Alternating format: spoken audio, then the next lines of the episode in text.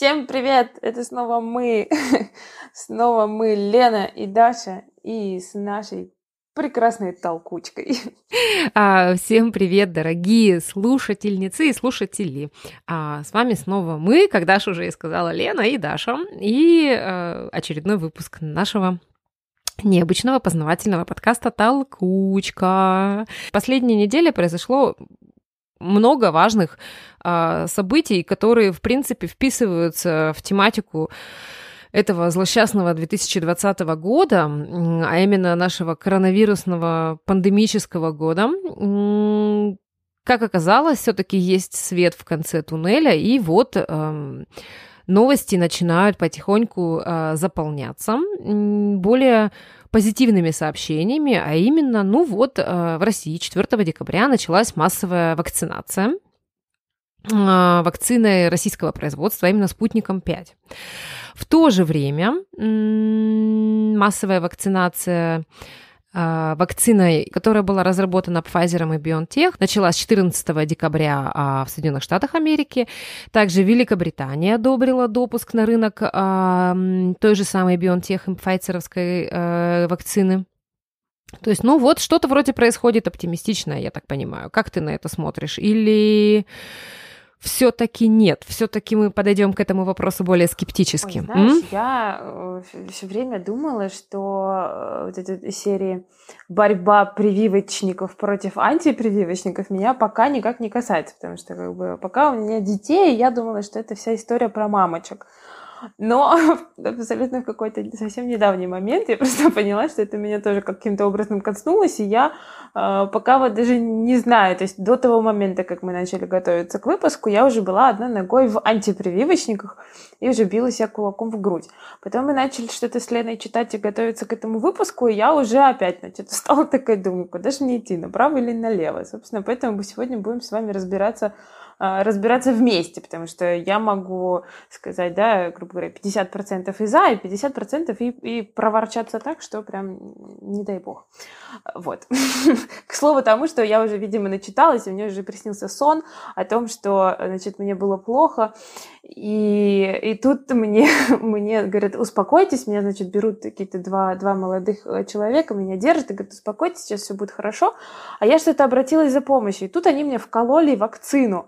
Я начинаю дико орать, я говорю, да что же вы сделали, вы меня не предупредили, как вы могли, у меня теперь это в организме, и что мне теперь с этим делать, и я реально не понимаю, как мне теперь, так как это у меня уже все в крови, и все, значит, ну, я имею в виду вся инъекция уже, уже во мне, как ее, то есть это же, не знаю, не таблетка, и что с ней сделать, непонятно. В общем, проснулась в холодном поту и думала, все, Даша, ты совсем с ума сошла. Лен, а ты как, как мама двоих детей, что ты на это скажешь? Нет, ну я, наверное, отношусь все-таки как раз-таки к тем уже определившимся более-менее э, личностям. У меня есть мой прививочный сертификат, который я холю и лелею, и у меня, в принципе, по, да, по графику прививок абсолютно все проставлено, и так как и у меня, и у моих детей, включая прививку от гриппа, которую мы поставили буквально неделю назад всей семьей для того, чтобы обезопасить себя от возможных заболеваний. Ну и ждем, не дождемся, когда, конечно же, у нас в Австрии тут будет допущена одна из прививок для коронавируса. Я так думаю, что детям моим-то будет не надо, но, в принципе, мне-то тоже. И... Но все-таки я думаю, что это важно для того, чтобы прививать тех людей, которые находятся в группе риска. Ну и думаю, что по этому вопросу, конечно же, может быть много разных мнений, но я, наверное, все-таки э, остаюсь на стороне научного сообщества, которое сегодня в один голос говорит, что для того, чтобы мы наконец-то попрощались с этой пандемией, нам нужен стадный иммунитет. А стадный иммунитет мы можем разработать и добиться либо когда все переболеют, примерно процент, семьдесят процентов всего населения, либо мы э, добьемся этого уровня вакцинирования. населения. Слушай, ну, веришь ли ты действительно в этот стадный иммунитет? Потому что я, насколько полагаю, что очень много разных вирусов, ну, то есть, да, мутаций его, и тем же самым, как с гриппом, то есть, ну, и, собственно, почему и прививаться-то нужно каждый, то есть, ну, как, ты не можешь, у тебя не может быть, там, да, иммунитета на, я не знаю, ну, на год или на два, или на сколько там, ну, то есть, ну, я не знаю, на тебя, ты сегодня поставил себе, допустим, прививку от, допустим, там, версии А, она рядом с тобой чихнул на тебя человек с версией Б, и, ну, как бы ты заразился версией Б. Да, но а, у тебя все равно вырабатывается определенный ам, иммунитет против какой-то ну, категории вирусов. Же, это... Естественно, она может мутироваться, но у тебя, смотри, подожди, а, естественно, есть мутации. Но, например, вот как объяснил врач нам во время последней прививки от гриппа, она говорит так, то есть нам объяснили таким образом, что, естественно, вырабатывается иммунитет к определенному штамму, но сейчас современные прививки от гриппа, они уже более широкого диапазона действия, и они позволяют тебе, если ты против определенного вида мутации гриппа, естественно, у тебя иммунитет, например, там, на сто процентов, то для других штаммов ты, может быть, и заболеешь, но у тебя болезнь будет проходить не в настолько острой форме. А если прививать тебя от гриппа как эм, детей, то есть, ну, в раннем возрасте, то, в принципе, какой-то базовый иммунитет против вируса класса инфлюенса у тебя а, вырабатывается практически на всю жизнь. Потому что разница в том, что если нас, взрослых, прививают а, мертвыми вирусами, то а, детей прививают живыми, но ослабленными, как раз-таки для того, чтобы иммунитет, который вырабатывается, а, был более устойчивым. То есть у детей, привитых от гриппа сейчас современными э, вакцинами, у них вырабатывается какой-то базовый иммунитет вообще к этому вирусу. Понятно, что существуют какие-то а, определенные мутации и разновидности, но в принципе, в принципе м- риск осложнений или риск того, что у тебя грипп будет протекать в какой-то более сложной форме, он, а, естественно, значительно а, уменьшается. Да, это, это интересно, потому что, там, например, вот ты, человек, который, да, там, как ты сказала, сертификат прививочный. То есть я, я его нашла у себя, вообще, не знаю, там, в родительском доме, потому что мне нужен был, не помню уже для чего. В общем, я не помню, когда я ставила свою прививку. То есть вообще, наверное, последнее, это было еще, я когда жила в России, соответственно, это шесть лет назад минимум. И я не помню, чтобы в последние года жизни в России я вообще что-то себе ставила. То есть наверняка... Ну, лет десять я... Ну, то есть, вот, наверное, вот как я... Вот в школе нам ставили всем скопом. Вот это я помню, да. А чтобы я прям добровольно что-то себе делала, нет. Я не скажу, что я это делала специально. Я такая, все, я не буду. То есть я об этом даже не задумывалась. Начнем с этого. Ну вот давай тогда мы с тобой вместе сегодня об этом и задумаемся, и постараемся вместе разобраться вообще, что такое вакцинация, и... решить для себя, э, вообще полезная эта штука или не полезная. Ну или хотя бы постараться нашим слушателям помочь э, в выборе их э, решения. Давай тогда начнем с одной простой формулировки. Формулировка, э, что такое вакцинация? Вакцинация – это формулировка, которая дана Всемирной организацией здравоохранения. Короче, вакцинация – это простой, безопасный и эффективный способ защиты болезней до а, защиты от болезней до того, как человек вступит в контакт с возбудителями. То есть вакцина – это вообще мера превентивная. То есть вакцинация задействует естественные защитные механизмы организма для формирования устойчивости к ряду инфекционных заболеваний и делает а, нашу иммунную систему сильнее. Вот, но ты, ты сказала, что это до того, как он начнет, грубо говоря, до того, как на него чихнут. Ну так вот и получается, что вопрос, э, почему ты сделала прививку от гриппа тринадцатого декабря, если, грубо говоря, сезон гриппа у нас начинается, ну, допустим, октябрь-ноябрь. А сезон гриппа у нас в Австрии начинается в январе. И сейчас у нас в Вене проходит акция по бесплатной вакцинации населения, то есть мы все бесплатно можем поставить себе эту вакцину, записаться и привиться. И, в принципе, сезон гриппа здесь, в Австрии, ожидается в январе, поэтому как раз-таки эм, вакцинация началась с, если я совсем не ошибаюсь, с середины ноября. То есть превентивно, естественно. Ну и тоже, опять же таки, э, иммунитет-то у меня выработается на многие годы. Ну, давай, давай по порядку. Мы с тобой а, определили, что такое вакцинация. То есть это превентивная мера. Вообще, откуда взялась вакцинация? Очень краткий дискурс в истории. Естественно, а, всю нашу жизнь, всю историю человечества, а, человечество а, сталкивалось а, с различнейшими а, пандемиями, эпидемиями и так далее. Одна из самых страшных, наверное, а, эпидемий или болезней, из-за которой умирали э, миллионы просто людей, это черная э, смерть, э, это оспа. Таким моментом, который является, наверное, зарождением все-таки э, вакцинации как таковой, является одна из эпидемий оспы э, в конце восемнадцатого века, э, когда вводили небольшое количество гноя, который собирался вот в этих вот пузырьках оспенных, а, с помощью определенного, абсолютно простого ножа, то есть от больного брали небольшое количество и вводили а, здоровым людям. Почему? Потому что люди обратили внимание, что те, которые уже переболели, они больше не заражались этой оспой. Китайцы, например, они смачивали ватные тампоны вот в этом гное и вставляли себе в нос. То есть они таким образом... А, ну, опять же таки, заражали себя каким- каким-то небольшим количеством этих возбудителей, хотя они, опять же, этого еще не знали пока. Переболев, у них вырабатывался, ну, давай сейчас назовем это все-таки иммунитет, и они повторно не заражались. Привезли вот эту всю систему вакцинирования или эту методику из э, Турции, привезла жена одного английского э, дипломата, привезла это в Великобританию, и э, потихоньку там э, в Великобритании опять же таки началась э, кампания за продвижение этого метода. Э, естественно, все это было встречено с большим недоверием, но после того, как э, король привил своих э, детей, естественно, все это уже пошло в массы.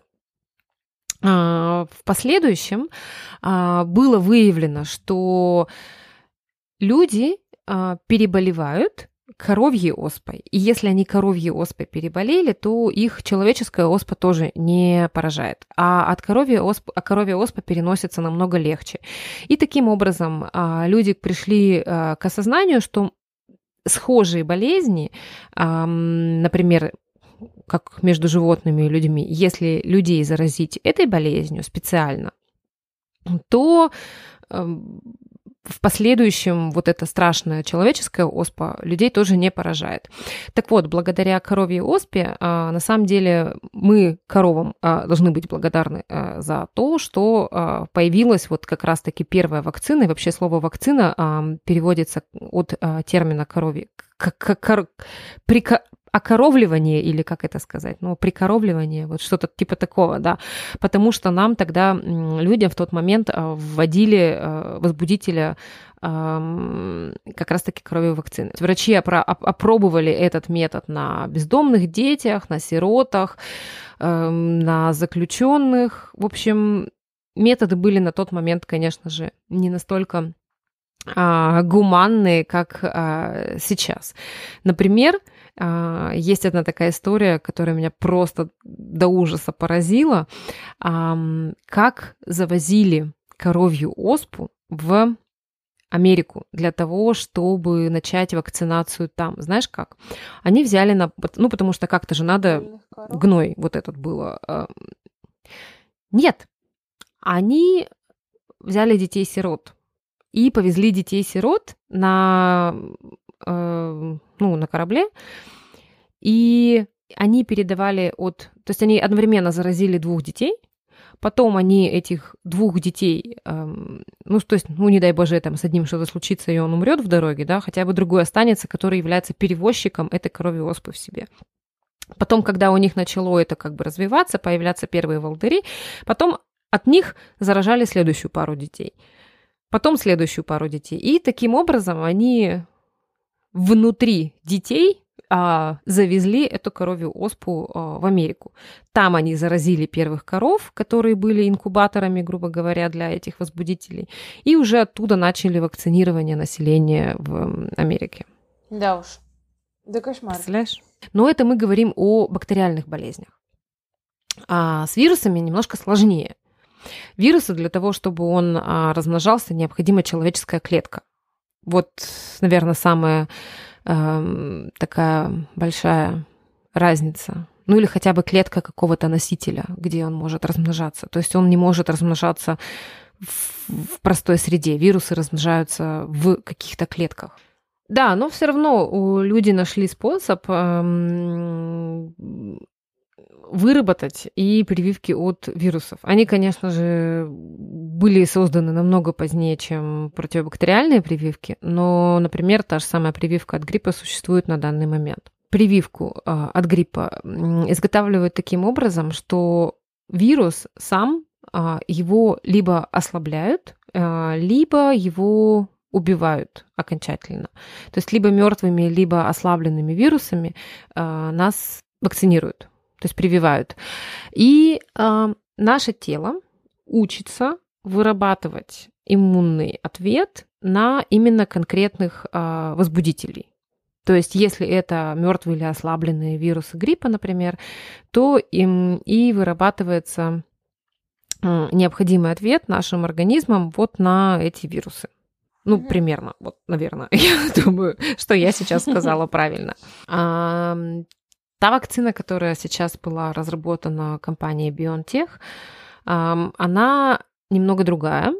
В чем ее различие заключается? Они не вводят нам ослабленные какие-то микроорганизмы, они не вводят нам ослабленный или мертвый вирус, или, например, различия со Спутником пять, да, тем же самым российской. Если российская вакцина, она содержит а, геномодифицированный эм, аденомавирус, который был, ну, давай говорить совсем простым языком, замаскирован под коронавирус, да, и таким образом э, организм учится распознавать и учится вырабатывать иммунный ответ, то э, вакцина, которая была разработана как раз-таки компанией BioNTech или та же самая Moderna э, э, вакцина, они построены на модели эм эр эн ка. В чем она заключается? Что, в принципе, для ее производства вообще не используется биосинтез, а скорее химический синтез. То есть там нету возбудителей болезней вообще внутри этой вакцины. Она их не содержит. То есть единственное, что там содержится, там содержатся частички их РНК. Зачем РНК? Потому что эм, в принципе, это вполне достаточно.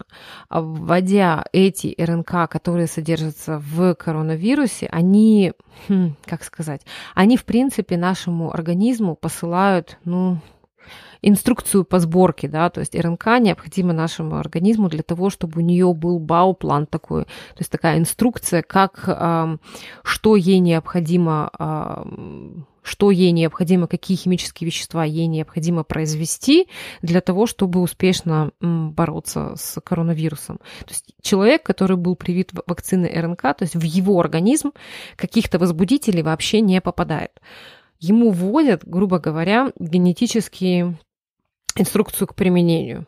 Но опять же таки, генетический код полный содержится в ДНК, а РНК необходимо только для того, чтобы организм а, производил определенные вещества. То есть это при, примыкая к ним, да, к РНК, организм производит определенные молекулы, определенные соединения химические, которые необходимы для того, а, чтобы впоследствии а, смочь бороться с этим коронавирусом. То есть если вот уж совсем примитивно и совсем просто. До чего только техника дошла. На, на самом деле вакцинация вот по этому методу, она абсолютно новый. Метод новый. Он э, сейчас только-только-только как бы вот в последние годы э, возник и очень активно исследуется. Преимущество этого метода как раз-таки заключается в том, что не вводится никаких возбудителей в тело. И второе, то, что его, в принципе, эту вакцину можно довольно быстро разработать. В принципе, вообще просто так любой химический препарат на рынок в виде вакцины не попадет. На самом деле, любой препарат, прежде чем попасть на наш рынок и вообще попасть в твой организм, как тебе сегодня приснилось, да, там вкололи, процесс на самом деле очень долгий. И необходимо пройти множество этапов. То есть изначально это должны пройти доклинические испытания. Доклинические испытания проводятся в основном сначала, то есть ну, вот самые первоначальные, это какие-то просто базовые лабораторные исследования возбудителя. То есть с ним знакомятся, смотрят, из чего он состоит, что это такое. Потом разрабатываются какие-то первоначальные конструкции препарата, то есть как вообще может выглядеть эта вакцина, что это такое, с чем ее едят, как мы ее можем. Потом начинаются испытания на животных, mm-hmm. то есть и на мышах, либо на морских свинках, на обезьянах, я не знаю.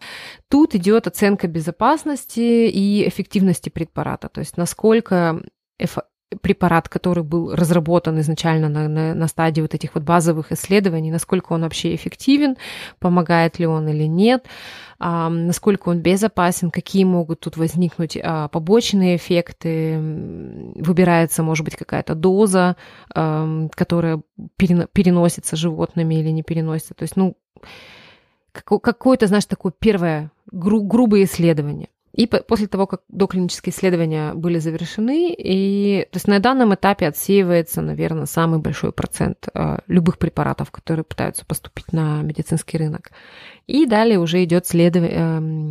этап клинических исследований, клинических испытаний. Он состоит из, давай говорить так, три плюс одна фазы, то есть четыре фазы вообще в принципе, но три – это минимум необходимые фазы до того, как препарат поступает на рынок. В первой фазе что исследуют? То есть они исследуют, тут уже идет вовлечение людей.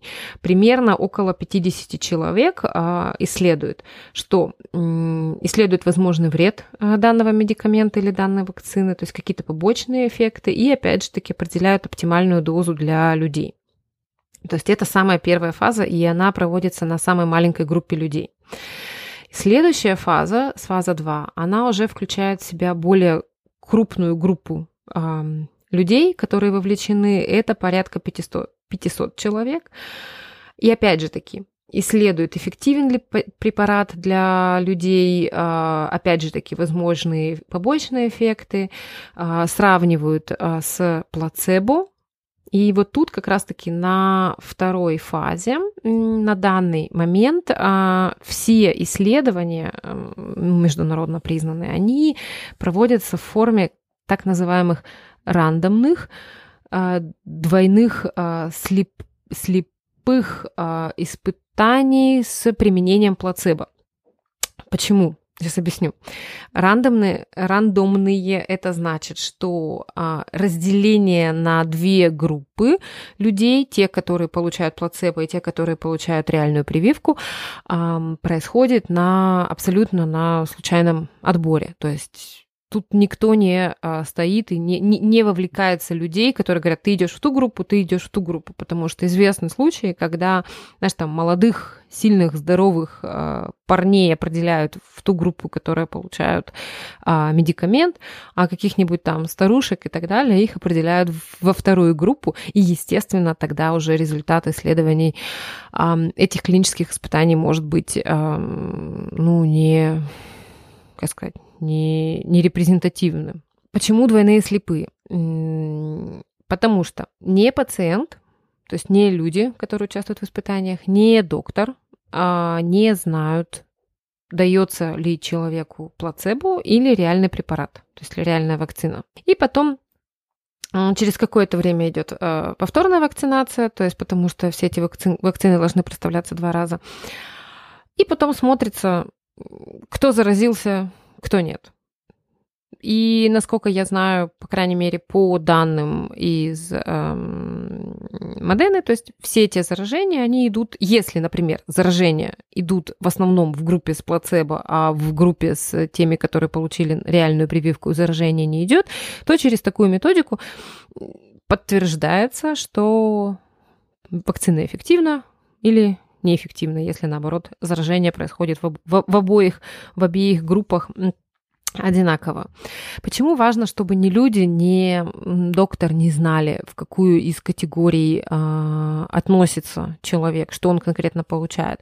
Потому что, ну, наверное, потому что если бы ты знаешь, получил ты прививку или не получил ты прививку, или это плацебо было то, что тебе ввели, это может повлиять на то, как ты себя ведешь, как ты выстраиваешь свою повседневную деятельность. Если ты уверен, что тебе поставили вакцину, и ты больше не можешь заразиться, может, ты, может, там, идешь меньше, у тебя есть страха заразиться, и ты не избегаешь контактов. Если ты уверен, что тебе поставили плацебо, да, и ты уверен, что, окей, твоя защита точно так же на нуле, как она и была и до этого, то ты, может быть, там более осторожно себя ведешь и, например, просто дома сидишь и ни с кем не встречаешься. То есть все это как бы может повлиять на твое поведение. Третья фаза проводится по тем же при, э, принципам, что и вторая. Опять же таки, выборка происходит случайным образом, опять же таки идет сравнение с, с э, плацебо, с контрольной группой, опять же никто не знает, кого чем привили, и опять же таки э, самое большое различие, что это более, более большая, э, большее количество людей должно быть вовлечено в данный этап исследований.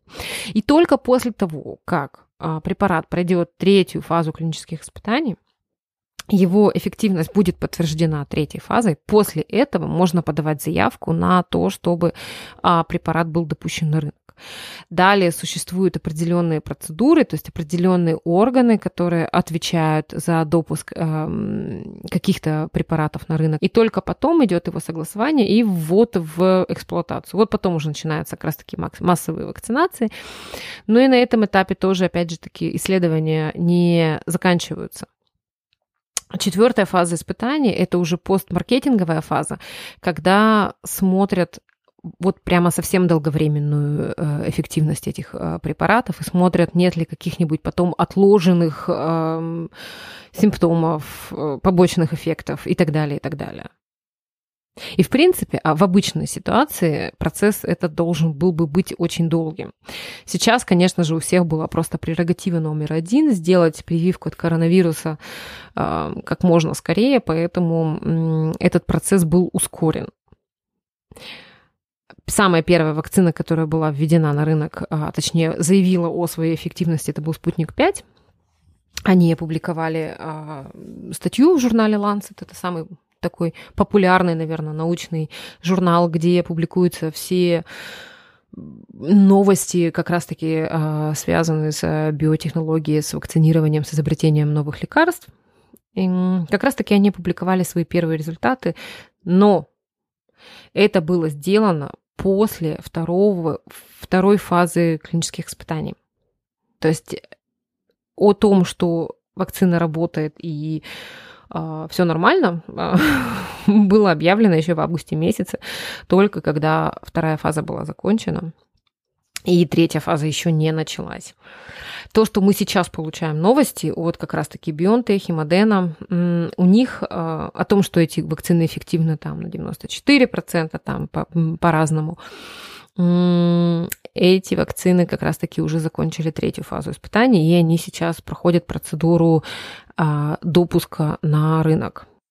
Ну да, мне кажется, здесь стоит сказать о том, что у всех, абсолютно у всех стран, я в этот момент там, не являюсь защитницей там, той или иной страны, потому что каждая э, пытается сделать там, первой э, по тем или иным причинам, там, да, не знаю, спасти человечество, либо просто быть первой. А, тут уже называется на дело совести политиков. Просто сам факт того, что везде процедура очень ускоренная. Но, опять же, как они это заявляют? То есть, по сути, российская вакцина сейчас проходит эти, ту, ту самую третью стадию. То есть, если уж так, грубо говоря, там, защищать и придираться, то вопрос, на скольких людях проверена вакцина, не знаю, британская, американская, Это, это с одной стороны. С другой стороны, конечно, варварство проводить испытания на собственных людях, да, в России. Но опять же, третья фаза испытаний, она же тоже делается на людях.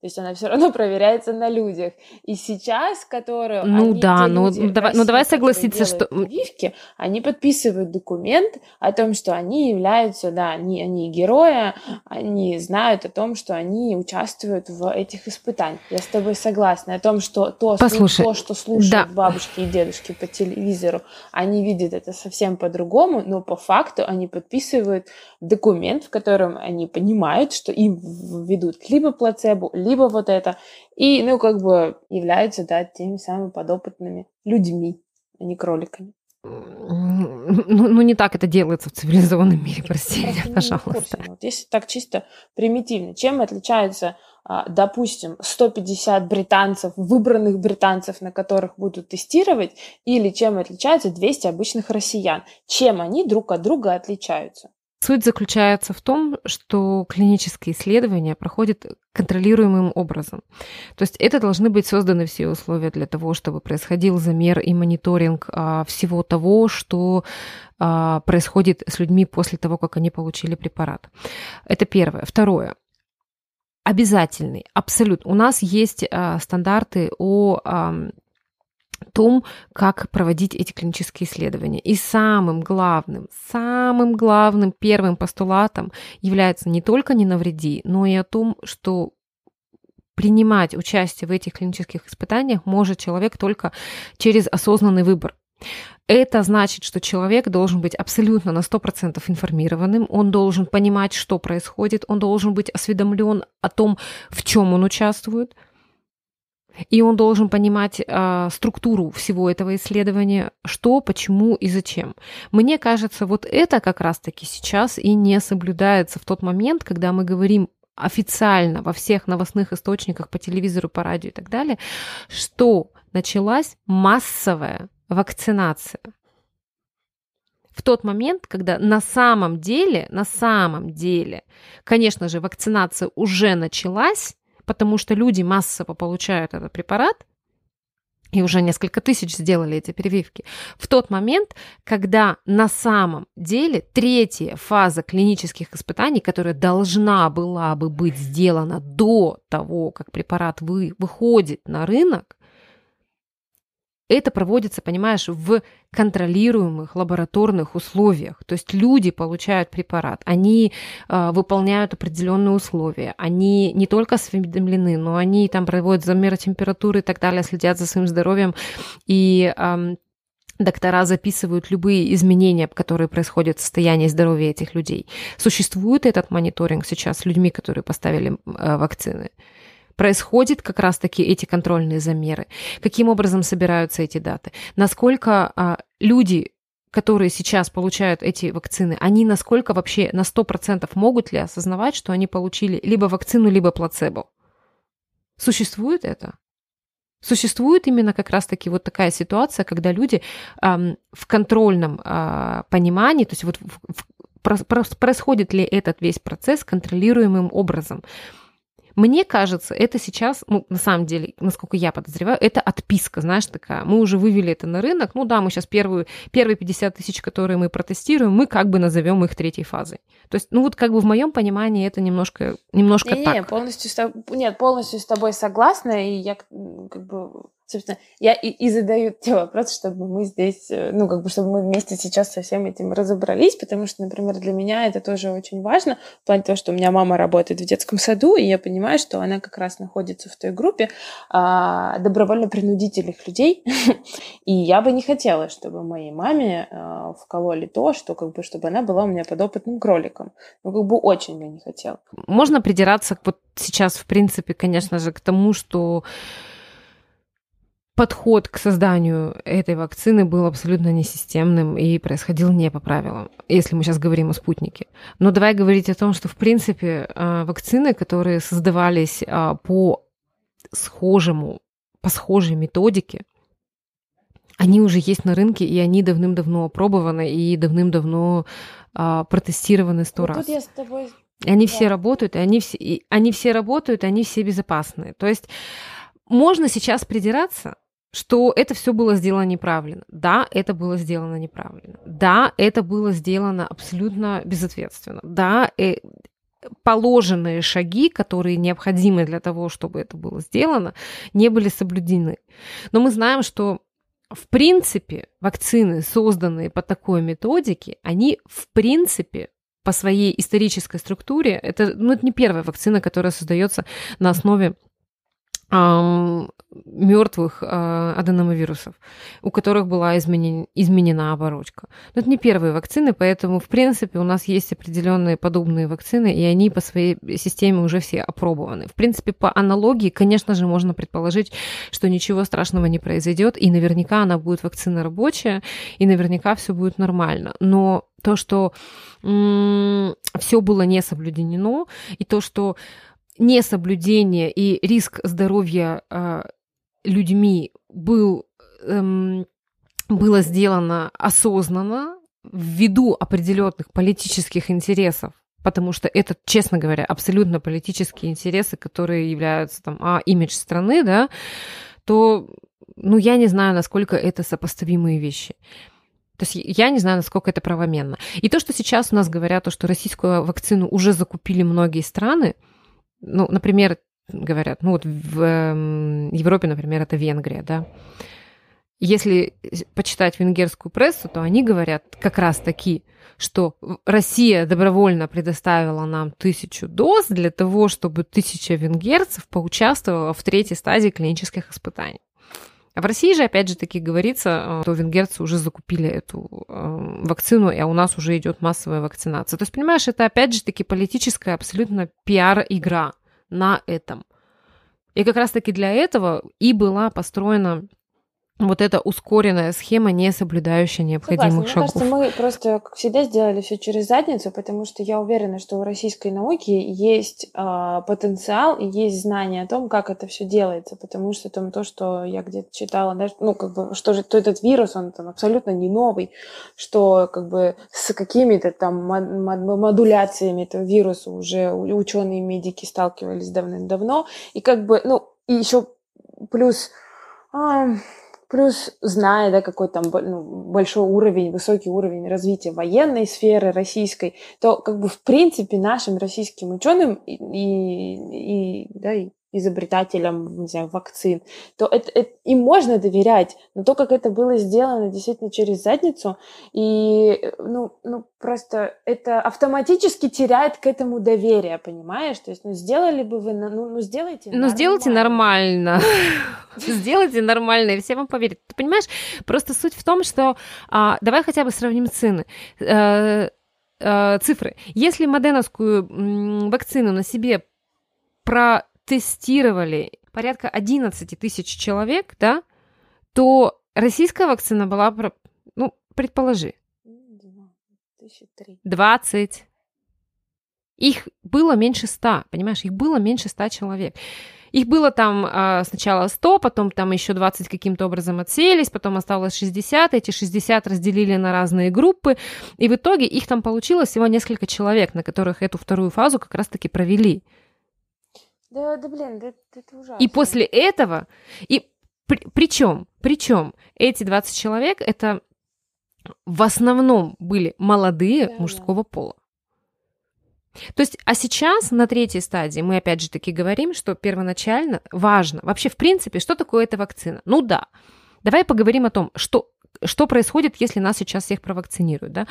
Ну да, допустим, а вообще в принципе вакцина это эм, особенно, ну вот которые сейчас вышли от э, коронавируса, да, они помогают нашей иммунной системе справиться с этим возбудителем. Но нигде не говорится, что этот вирус в нас больше не попадет. То есть, в принципе, они защищают эти вакцины э, нижние дыхательные пути. Верхние дыхательные пути, они остаются подвержены этому вирусу. Но ты не разболеешься. То есть ты заразишься, но ты не разболеешься. У тебя это все будет происходить бессимптомно. Но это не значит, что в этот момент ты не будешь заразным. Это значит, что да, ты, у тебя у самого это не разовьется, но, например, если ты работаешь в том же самом э, доме престарелых, да, ну какой смысл? То есть ты-то не заразишься, но всех своих пациентов и людей, с которыми ты работаешь, ты можешь перезаражать. То есть, естественно, самым первым шагом должно быть э, применение этой вакцины для групп риска, то есть для пожилых, для людей, у которых была предыдущая история болезни и так далее. Но не было ли бы логичным как раз-таки этих людей включить в э, группы для исследования эффективности этих э, вакцин? А как она работает на детях, а как она работает на беременных? Это все было в данный момент, вот в этих двадцати человек, невозможно вычислить. Да, да, да, это... Понимаешь? То есть для этого группа намного маленькая. Поэтому, конечно же, это огромный риск. Это огромный риск. Выводить что-то на рынок, не протестировав это и не обеспечив эм, безопасность на сто процентов. То есть и если я эм, могу, например, сказать, что если это было протестировано на одиннадцать тысяч человек, и это было сделано в соответствии с правилами, это было задокументировано в соответствии с правилами, что данные, полученные на одиннадцать тысяч человек, они, в принципе, довольно репрезентативны. А особенно, если эти данные еще будут а, разложены по а, полу, по возрасту, по другим каким-то составляющим. Если это все будет а, классифицировано и в открытом доступе, то тогда я могу сказать, окей, я понимаю, что я, что я делаю. И вот таким исследованиям я могу довериться. Если после всех этих а, этапов да, сейчас утверждение этой вакцины идет эм, в ускоренном методом. Но это, например, эм, наши специалисты говорят, что это не значит, что испытания прошли в ускоренных методах. А у них в, эм, есть определенная система, которая позволяет э, в таких экстренных ситуациях, как в условиях пандемии, ускорить процесс допуска. Но он происходит не за счет того, что какие-то определенные шаги просто-напросто игнорируются, а это значит, что упрощается бюрократическая линейка до минимума. И второе, что не, оконча... не так, что третья фаза закончена, и потом мы готовим полностью отчет и так далее, так далее, и поставляем это на проверку. А что до начала третьей фазы а, орган, уполномоченный за допуск лекарства на рынок, оповещается, и в процессе выполнения третьей фазы данные поступают на, как это сказать, ongoing, то есть на таком в постоянном процессе постепенно. То есть как только поступила новая пачка данных, она а, обрабатывается и передается в контрольный орган. И таким образом эти данные поступают без каких-то... Ну, то есть либо мы сначала закончили третью фазу, и потом у нас еще мы, нам нужен год на согласование, либо мы в течение вот этих месяцев, пока идет третья фаза испытаний, контрольный орган а, вовлекается в весь этот процесс и начинает уже параллельно, пока еще фаза не закончилась, заниматься обработкой этой данной. Когда фаза закончилась, тогда, да, обрабатываются последние данные, делается общая сводка совместная, и в тот момент а, принимается решение. То есть процесс просто ускоряется, но не пропускаются какие-то важные шаги, что мы не можем сказать со спутником. Вот к большому сожалению, потому что я уверена, что на самом деле, если бы все было сделано правильно, может быть, спутник вышел бы, может быть, там на полгода, на, на год бы позже, да, но хотя бы вопросов ни у кого не да, возникало. Да, в том-то все дело, даже, знаешь, там действительно жалко труда ученых, то, что, допустим, я могу допустить того, что там, российская вакцина может быть там, самой, самой эффективной да, по процентному соотношению. Может быть, запросто, потому что ну, как бы это абсолютно новое, что никто не имеет с этим опыта. Но, но после всего этого, ну кто тебе поверит? Так в том-то и дело, что жалко. Что жалко, что в данный момент... Жалко, что политические интересы в данный момент стали более как бы, важны, нежели эм, реальные научные результаты. А теперь вопрос о том, прививаться или не прививаться. Блин, честно говоря, вот со спутником вопрос у меня, наверное, я бы, наверное, тоже не пошла, потому что я побоялась, я бы, наверное, хотя бы подождала бы пару лет. Но хотя... Блин, опять же таки, сложно сказать на данный момент. С заграничными вакцинами, знаешь, я, наверное, все-таки пошла бы прививаться, потому что, ну, хотя бы потому что меня эта пандемия, честно говоря, уже достала. И на самом деле, если мы сейчас не добьемся уровня вакцинирования населения порядка семьдесят процентов, на чем сходятся абсолютно все ученые, то мы с этой пандемией будем жить еще очень-очень-очень долго. И это значит, что мы будем возвращаться к этим локдаунам, мы будем возвращаться к карантинам, мы будем носить маски, мы будем иметь проблемы с магазинами, которые будут постоянно закрыты, мы будем иметь проблемы с школьным образованием, которое будет постоянно то, то, то дети в школе, то дома. Мы будем иметь проблемы с тем, что рестораны, ресторанный бизнес будет страдать. Мы, в общем, все то, что сейчас э, закрыто в Европе, концерты, театры, кино и так далее, все это, вот всю ту, ту, ту норму жизни, к которой мы привыкли, мы не сможем вести, пока мы не победили эту пандемию. Пандемия будет существовать столько, сколько, ну вот, сколько у нас не, не выработается стадного иммунитета в нашем государстве, в нашем... Сейчас берем следующий уровень в Европейском Союзе, берем следующий уровень во всем Я мире. Думаю, да? Что история надолго. То есть пока мы не сможем победить... Да, то есть пока мы не сможем победить эту болезнь, это аналогично как с полиомиелитом, тот же самым вирусом, это аналогично как с той же самой оспой. То есть мы пока не сможем победить эту болезнь, мы... вернуться к, норма... к нормальному образу жизни не сможем. И, наверное, все-таки, эм... ну, я все-таки, наверное, в данной ситуации я верю науке, то есть есть какие-то вещи, знаешь, есть гравитация, есть там скорость света, то есть это вещи, которые, то есть, которые, ну, знаешь, у нас сейчас очень много принято рассуждать о каких-то вещах. А есть ли у нас там глобальное потепление? А может, нету? А, а, а, а. Вносить, знаешь, какое-то такое сомнение в умы людей о однозначности научных исследований и научных результатов, каких-то научных фактов. В моем понимании, если нау... мне наука говорит, что вот так и так и так и так, я почему-то скорее поверю ученым, чем... скептиком, последователем теории заговора или политиком. То есть я всегда все-таки стою на стороне науки и здравого смысла. И если ученые на данный момент говорят, что вот это так, то я просто беру и им и верю, потому что на данный момент у меня более других обоснованных аргументов нету. И если ученые говорят, что нам нужно, чтобы семьдесят процентов нашего населения было привито, и чтобы семьдесят процентов нашего населения было был бы иммунитет против этого определенного вируса, я им верю. Я согласна, но здесь еще остается другой вопрос, открытый в плане того, что чтобы это все было действительно добровольно, а не добровольно-принудительно. Потому что... Я с тобой согласна, я с тобой согласна, что нельзя вводить обязательства прививочные, потому что это все-таки, наверное, должно быть право выбора какое-то людей.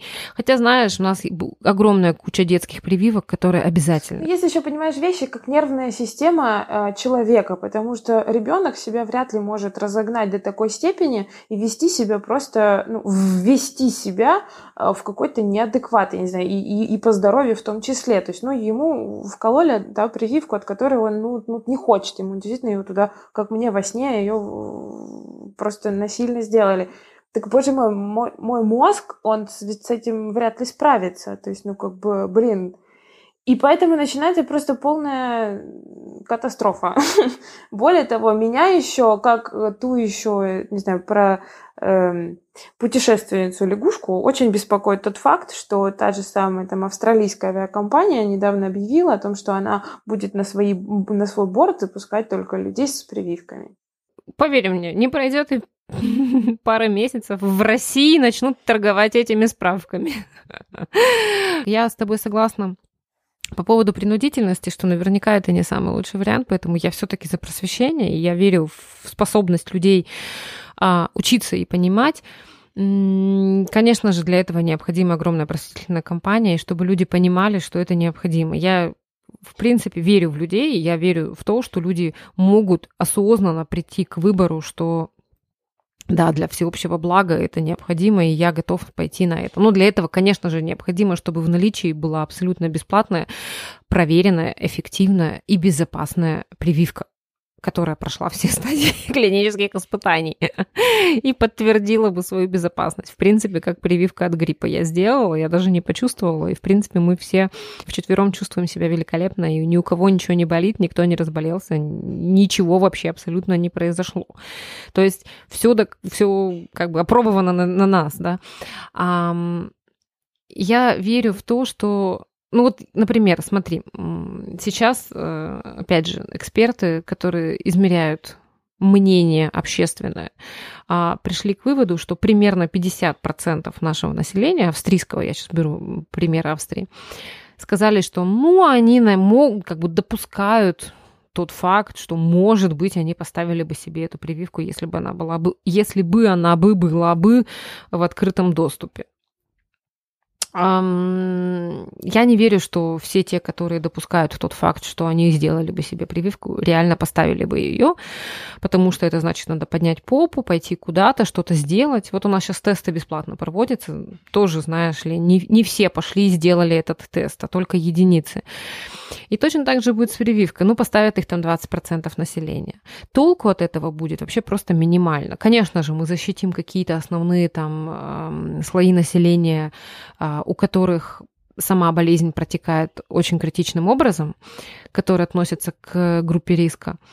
Но все остальные, я почему-то пока что, пока что я не верю, что люди готовы к этому. И я думаю, что перед нами еще очень долгий путь, который будет состоять как раз-таки из убеждения и объяснения необходимости совершения небольшого укольчика.